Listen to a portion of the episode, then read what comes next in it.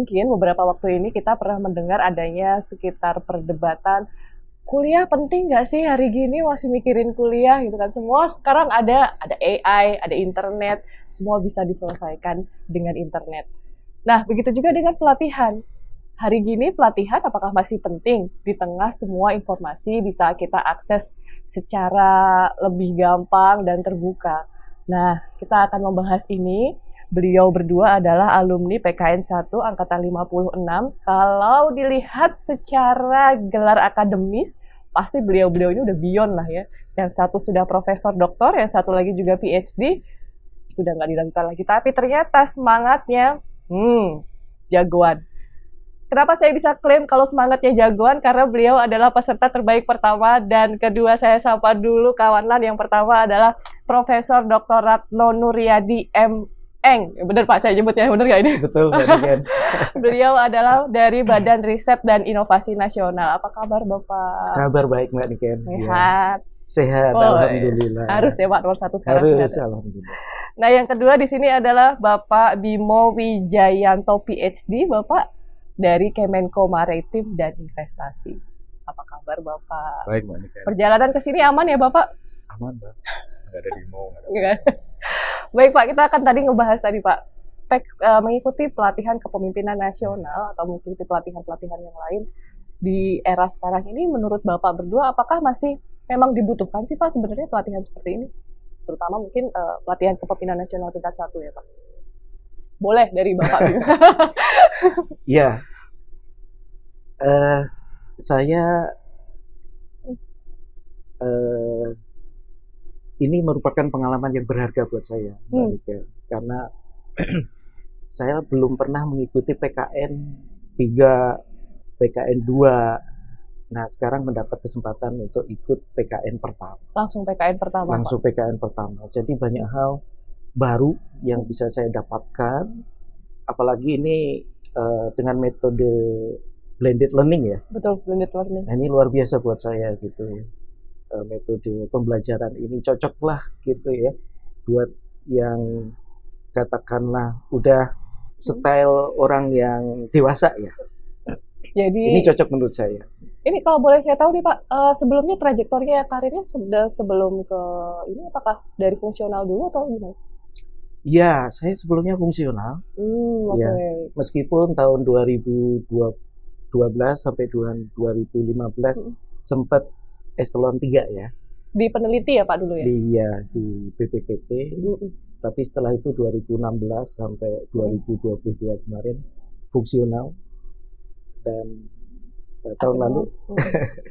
langsung makanya langsung tugas, ke PKN 1 ya, ya Pak. Diberikan tugas oleh Pak Kepala menjadi hmm. kepala organisasi riset nanoteknologi dan materi. Sekarang saya ke Pak Bimo. Gimana Pak mengikuti pelatihan PKN 1? Uh, tadi saya sempat nggak mau ngaku. Oh gitu. Tapi akhirnya ada pengakuan dari Prof. Ratno. Mm -hmm. Saya juga tidak pernah ngikutin 432. Ya gitu Pak. Jadi ya pimpinan nunjuk saya untuk ditugaskan untuk PKN 1 ya kita laksanakan. Betul. Nah kalau tadi kan pertanyaan Mbak Niken masih relevan nggak sih ya? Uh-huh. Kalau bagi kami berdua mungkin learning itu continuously ya, nggak hmm. pernah berhenti. Yang katakan kalau masalah ilmu misalkan administrasi apa namanya public administration kemudian policy formulation hmm. kita ya sedikit banyak sudah ada pengalaman teori hmm. maupun praktek. Hmm. Tapi tetap harus ada refreshment mbak. Hmm. Nah yang saya rasakan dengan PKN 1 itu kalau mau apa namanya ngomong bahwa kita pernah belajar kita pernah belajar. Betul. Tapi uh, pola itu kan kita kembali back to basic harus seperti apa sih konsep itu satu. Kemudian yang kedua kalau bicara implementasi kita pernah mengimplementasikan sesuai dengan tupoksi tapi bicara kemendasakan implementasi yang katakanlah policy brief ya hmm. Mas Ratno kemudian proyek perubahan yang very limited time gitu hmm. Policy brief itu kalau nggak salah cuman nggak sampai sebulan ya iya cepat sekali ya. kemudian proper dua bulan Policy brief ini untuk satu angkatan Untuk satu berarti ya? angkatan. Iya Iya. satu. Kemudian Mas Ratno ini ketua policy brief, Mm-mm. saya tukang kompor gitu. Sehingga topiknya masalah investasi gitu. Kemudian proper yang hanya eh, dua bulan tapi harus berdampak. Nah, di situlah menurut saya signifikansi PKN 1. Hmm. Artinya eh, tidak di masalah materinya, tetapi justru di eh, tugas implementasi dan juga networking. Nah, networking ini luar biasa, Mas Ratno. Iya betul. Kita nggak pernah, eh, saya takut kenal sama polisi sama jaksa gitu ya. Maksudnya jangan sampai kenal karena bermasalah, Iya betul Pak. ya kan? Nah, kita kenal di situ, kenal sebagai eh, teman satu grup, eh, teman menyelesaikan masalah justru, menyelesaikan masalah kelompok, masalah satu angkatan. Backgroundnya cukup bervariasi kan ya Pak Iya, dari bervariasi. peserta ini? Iya. Ada macam-macam ya Pak. Dari mana aja Pak yang kira-kira ini? Iya ada dari kepolisian, Ada daerah juga? kejaksaan, iya dari, Dari pemerintah Pemerintah daerah. provinsi, pemerintah Kabupaten. kota, kabupaten. Iya.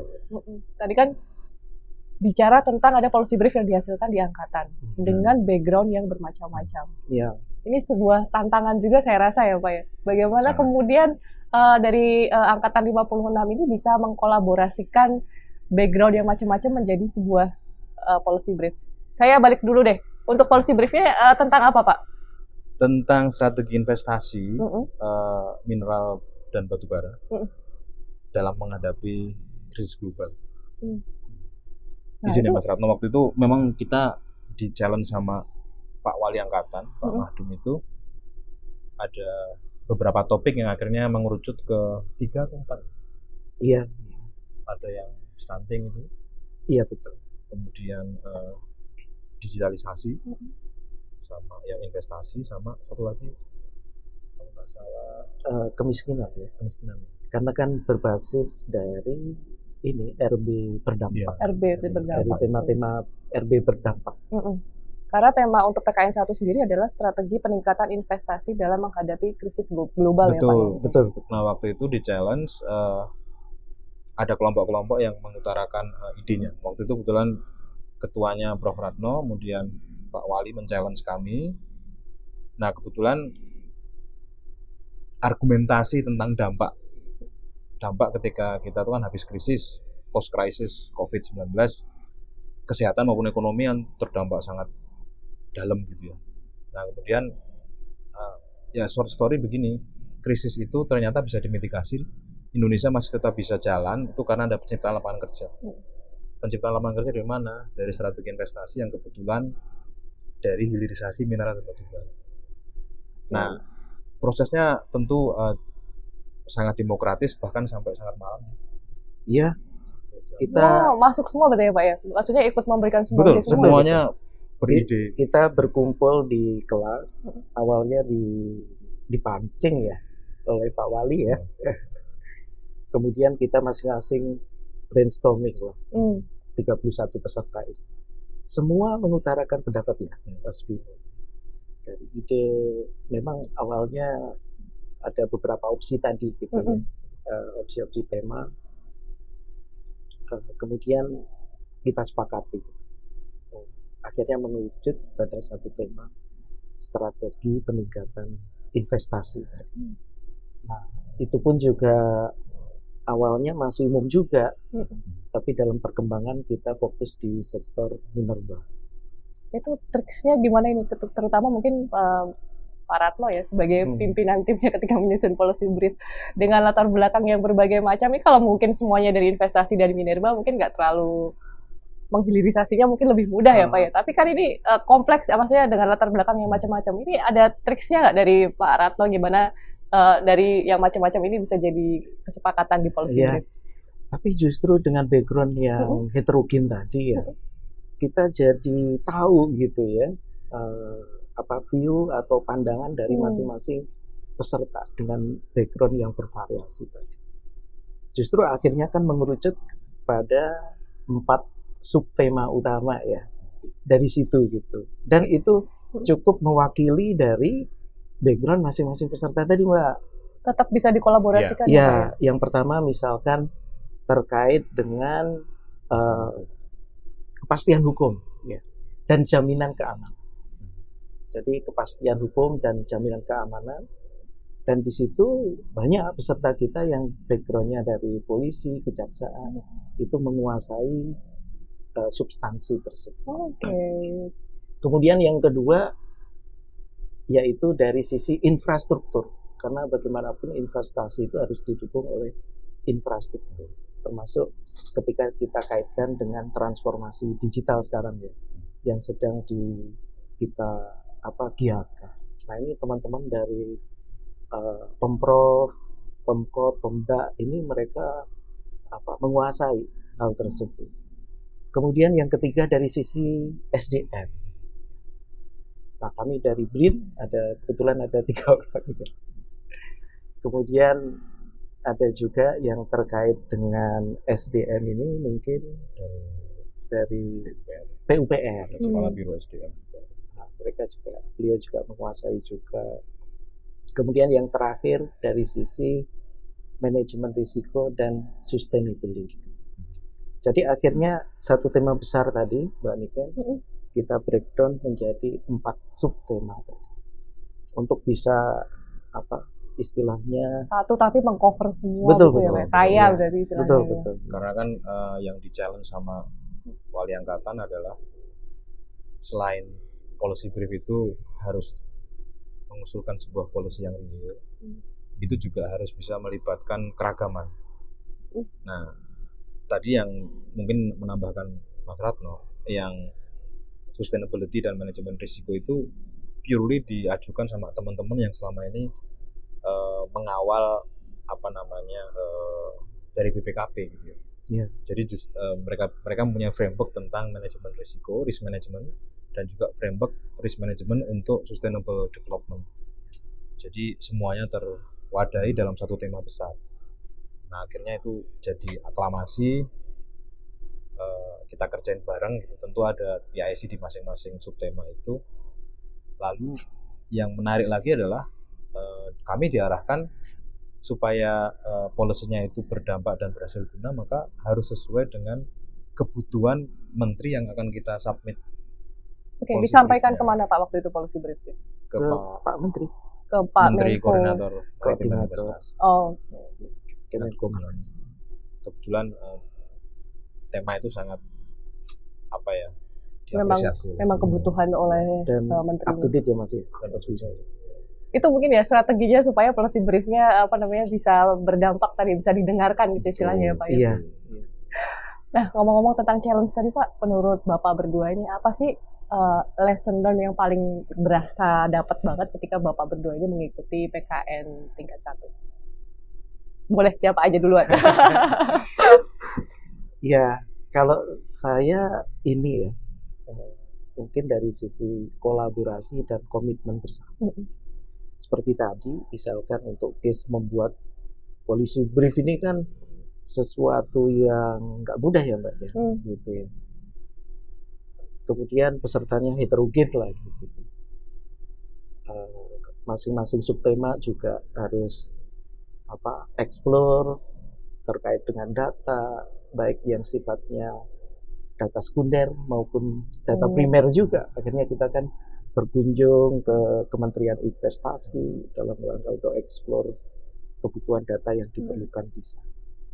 Jadi memang kolaborasi ini ya kolaborasi kolaborasi ini uh, kolaborasi yang kuat dan komitmen hmm, saya melihat luar biasa ya. ya baik kelompok satu kelompok dua kelompok tiga dan kelompok empat hmm. nih semuanya berkomitmen gitu untuk bisa menghasilkan output di masing-masing subtema tadi selanjutnya dibungkus lagi dalam tema yang lebih uh, luas sebagai tema angkatan tersebut.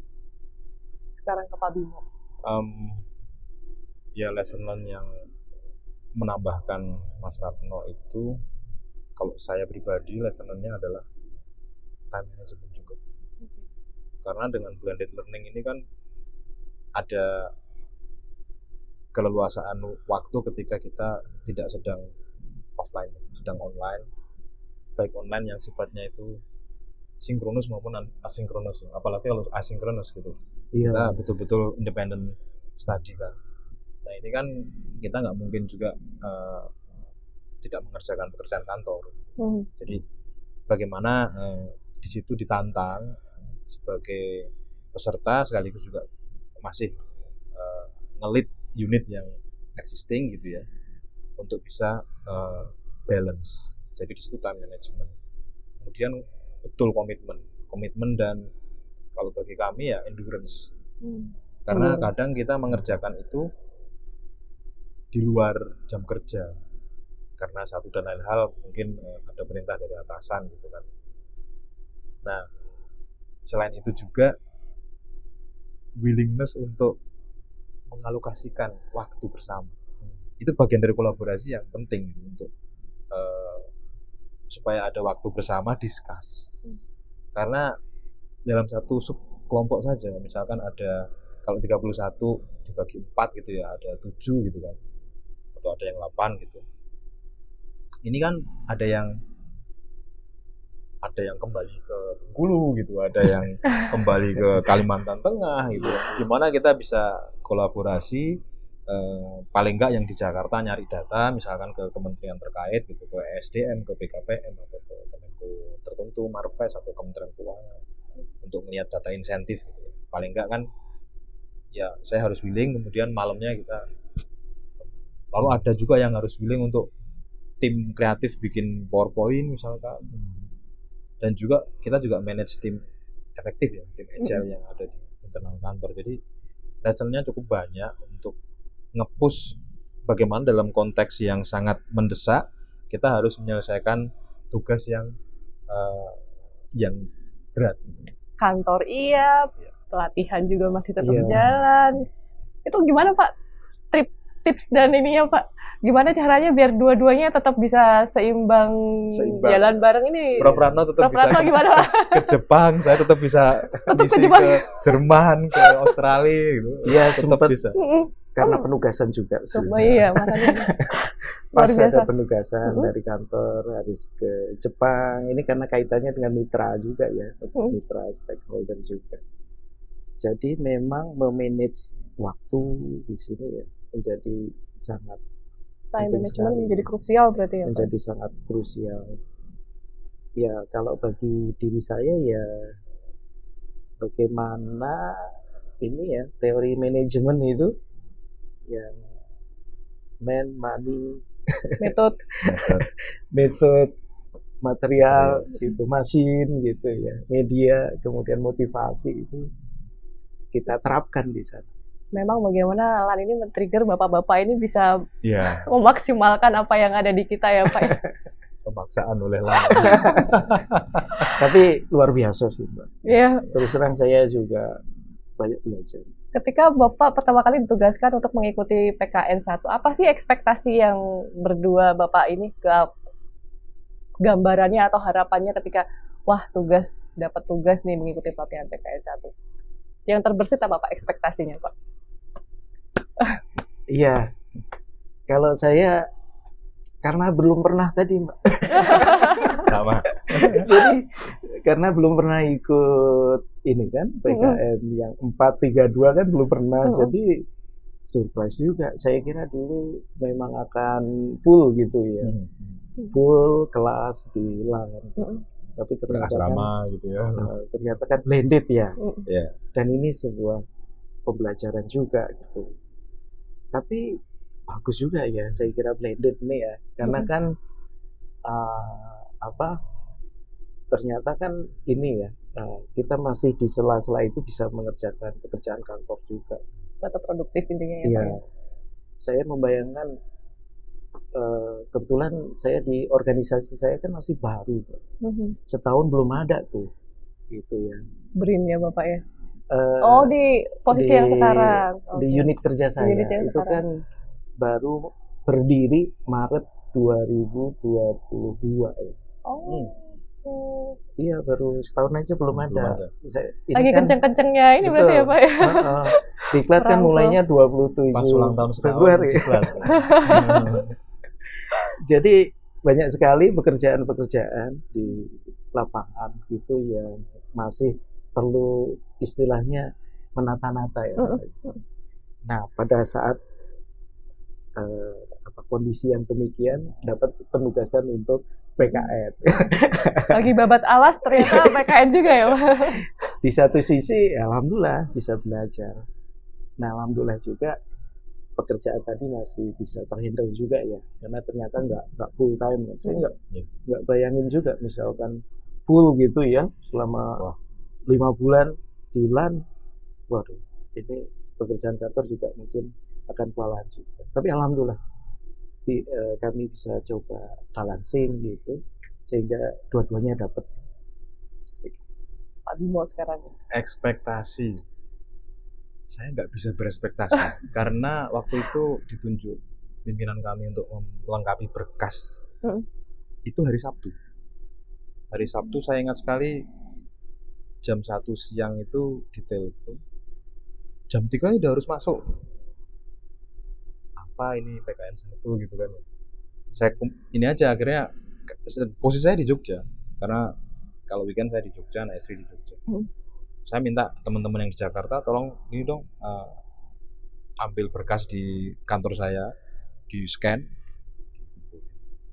ekspektasinya terus terang zero expectation Hmm. nggak pernah ikut di tim sebelumnya. Mm, saya bahkan eh, sempat apa bertanya-tanya apa ya bisa wong saya nggak pernah ikut 432 gitu. Mm-mm. tapi kan ada eh, memang apa dari Pak Kepala Lan sendiri menjelaskan pada saat itu.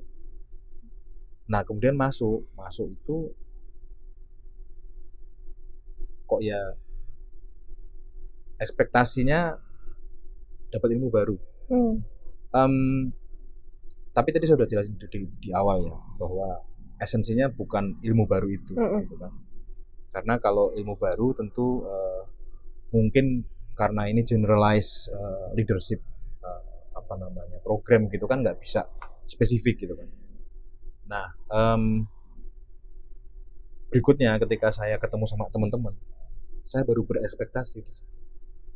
Ekspektasi saya adalah bagaimana saya bisa belajar bersama dengan teman-teman. Saling mem- mempelajari proses mempelajari. Dan juga learning to learn. Artinya begini nggak pernah kebayang bagaimana ternyata challengingnya misalkan kerjaan Prof. Ratno di nanoteknologi atau di uh, juga beliau material science gitu. kebetulan berhubungan dengan hilirisasi mineral yang kami kerjakan di kantor kami. Juga nggak kebayang ternyata ada uh, teman yang uh, salah satu aparat penegak hukum yang pernah menangani kasus tentang illegal mining misalnya. Hmm. Jadi kita saling saling mempelajari.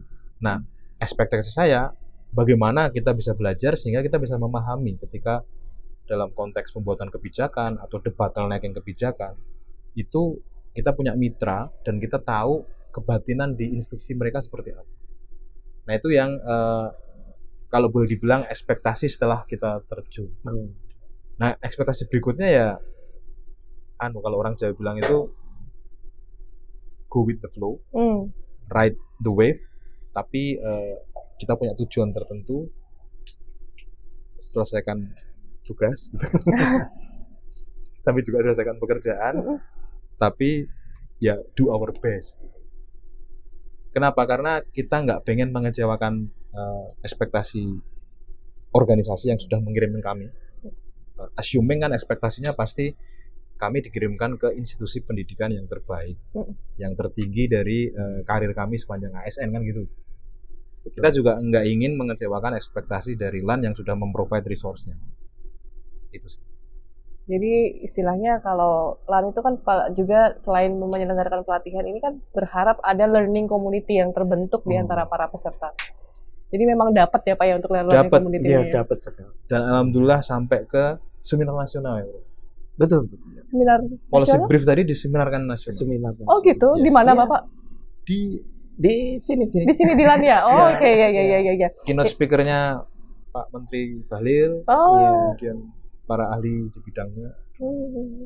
Intinya berarti Ya, alhamdulillah. apa yang dihasilkan ini nggak hanya sekedar dihasilkan, tapi untuk strategi untuk Yes. melandingkan apa yang sudah dihasilkan ini benar-benar dipikirkan dengan baik. Betul, betul. Mudah-mudahan itu menjadi benchmark angkatan selanjutnya. Ah, Oke, Iya. baik luar biasa. Jadi Hmm. apa? eh, di step pertama polisi brief tadi kita serahkan gitu ke Pak Menteri Mm. Kemenko Marves. Mm. Kemudian kemarin di akhir dari PKN ini tepatnya tanggal 7 ya, tanggal 7 tanggal 7 Agustus kita seminarkan nasional. Dan saat itu juga hadir juga sebagai keynote speakersnya Pak Menteri Investasi. Tidak hanya sekedar disampaikan tapi benar-benar Betul. diseminarkan. Tadi eh, bicara tentang apa namanya kolaborasi tadi dan juga satu angkatan bisa lulus semua ya Pak ya alhamdulillah ya. Alhamdulillah. Benar. Adakah komitmen bersama Pak yang dibangun di angkatan ini Pak, angkatan 56? Setelah lulus apakah setelah selesai eh, apakah masih tetap berhubungan apa sekarang? Oh iya. Ya. Kita masih punya ini WhatsApp group gitu. dan di situ sangat hangat sekali ya. Hmm. Eh, saling sharing cerita baik yang sifatnya pribadi maupun juga yang kaitannya dengan kemarin kan punya proper Ah, proyek perubahan. Ya. Nah, proyek perubahan itu kan yang kemarin dilaksanakan dua bulan itu kan jangka pendek saja, Mbak. Betul. Tapi kan selanjutnya masih ada jangka menengah, ada jangka panjang. Hmm. Dan masing-masing di antara kami kan sudah ada komitmen juga ya mm-mm. untuk melanjutkan. Jadi Nah, meskipun sudah selesai PKN, kita melanjutkan uh, proyek perubahan jangka menengah dan panjangnya juga. Nanti kita berarti kapan-kapan berkunjung ya Pak ya. Siap. Propernya gimana Pak? Oh, silakan. Nah. Silakan. kami punya kebetulan ber- berdua ini kami punya komitmen nggak? Hmm. Eh, kita share aja gitu ke teman-teman, lucu Hmm. aja gitu. Hmm. Oh ini loh jangka menengahnya, misalkan kalau saya kan bikin policy tentang investasi kesehatan gitu ya. Jangka menengahnya, oh pembahasan RUU kesehatan yang sudah diselesaikan, kemudian turunan aturannya apa. Kemudian jangka menengahnya lagi nih barusan nih hari ini Indonesia kemungkinan akan bertarung untuk menjadi salah satu eh, tuan rumah untuk local producer forum. gitu. Jadi bagaimana turunan dari kebijakan tadi jadi hasil. gitu. Jadi WHO aja merekomendasikan. Oh. Artinya ini kan eh, semacam ini kan eh, kami itu kebahagiaannya adalah ketika policy yang kami ajukan Mm-mm. itu sama pimpinan diterima kemudian diimplementasi. Betul. Nah itu kita share di grup. Selain Jadi ya berdampaknya tetap benar-benar berdampak gitu ya Pak ya. Iya. Insya Allah. Kalau dari sisi saya, Mm. ini kan peningkatan investasi sektor minerba. Nah, minerba ini kaitan erat sekali dengan bidang kami. Hmm. Karena kami di organisasi riset nanoteknologi dan material. Hmm. Minerba ini bagian dari material. Nggak bisa dipisahin ya Pak ya. Betul. Nah, eh, proper kami ini eh, bertujuan untuk bagaimana mengakselerasi kolaborasi riset di sektor material di sini. Saya sempat Itu- baca sih propernya Bapak. Oh begitu. untuk meraih Berat, keunggulan industri itu bagaimana? Mm-mm. Nah ini kita apa? Kami fokus di bagaimana membuat tata kelola kolaborasi. Kolaborasi tadi ya kita Pak ya. kemarin mengeluarkan 6 SOP tata kelola kolaborasi riset. Dan dengan itu ketika kita implementasikan dalam pilot project ini alhamdulillah kita bisa mendapat banyak dukungan baik Mhm. yang stakeholder nasional itu lebih dari 25 ya. kemudian internasional juga karena kolaborasi riset kan gitu ya biasanya nggak cuma nasional global juga itu juga lebih dari 15 Saya melihat bapak-bapak berdua ini punya komitmen yang luar biasa ya. Jadinya saya nggak heran kalau ternyata beliau menjadi terbaik pertama, alhamdulillah dan juga terbaik kedua. Ini mungkin terakhir pertanyaan dari saya. Apa sih Pak tips-triksnya? Gimana eh, tetap bisa komitmennya kuat dan akhirnya eh alhamdulillah bisa menjadi eh, terbaik pertama dan terbaik kedua. Siapa dulu nih boleh? kalau saya terus terang surprise ya surprise Hmm. dalam artian eh, saya sendiri menjalani saja ya Hmm. proses ini PKN ini diklat ini dari awal sampai akhir gitu dan ini saya kira teman-teman juga melakukan hal yang sama juga gitu hanya saya melihat mungkin ketika melaksanakan proyek perubahan ini fokus ya Mm-mm. sebenarnya fokus propernya apa sih gitu. Nah, kemudian eh, deliverynya bagaimana? Hmm. Kemanfaatan daripada proper itu. gitu. Nah, dua itu aja. Jadi fokus apa inovasi novelty dari propernya, Mm-mm. kemudian punya kemanfaatan yang bagaimana. Nah, alhamdulillah dengan fokus tadi SOP tata kelola berhasil kami telurkan, kemudian memberikan manfaat buat stakeholder tadi ya.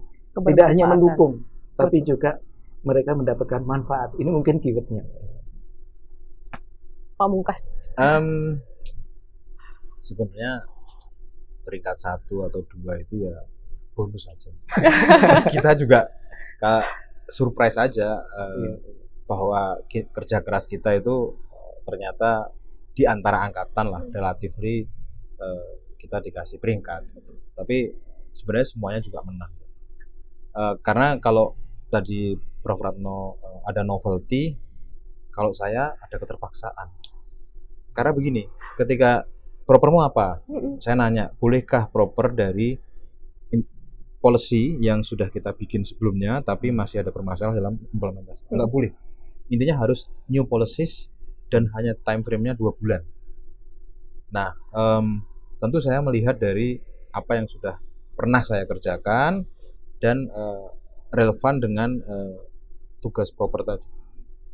Dapatlah itu tadi. eh, bagaimana kolaborasi kebijakan untuk peningkatan investasi di sektor bahan baku alkes dan farmasi. Nah ini kan far away from my background Mm. karena saya di investasi gitu ya. Tapi eh, ini kebijakan yang banyak multi stakeholder. Nah betul konsisten, betul novelty, sama persistensi. Jadi eh, saya mungkin agak kurang ketika di grup itu banyak sekali teman-teman yang sangat kreatif inovatif untuk bikin acara tentang eh, sosialisasi kebijakan gitu ya diposting di media koran, media TV itu terus terang eh, memicu kami gitu ya. Tetapi kan kami eh, untuk bikin policy yang di ranah kami ini kami nggak bisa seperti itu. Lalu apa yang kami lakukan? Dua bulan itu kan time is ticking gitu ya. Betul. Nah, yang kami lakukan ya mengadvokasi tetapi eh, tidak terbuka. Jadi saya datang ke Dirjen A, Deputi A, BCD, ada sekitar 12 kementerian yang eh, terkait dengan kemandirian farmasi dan alat kesehatan. Nah, alhamdulillah mungkin mestakung gitu ya. Mereka tuh setuju gitu, bahwa eh kita harus bikin something yang kolaboratif.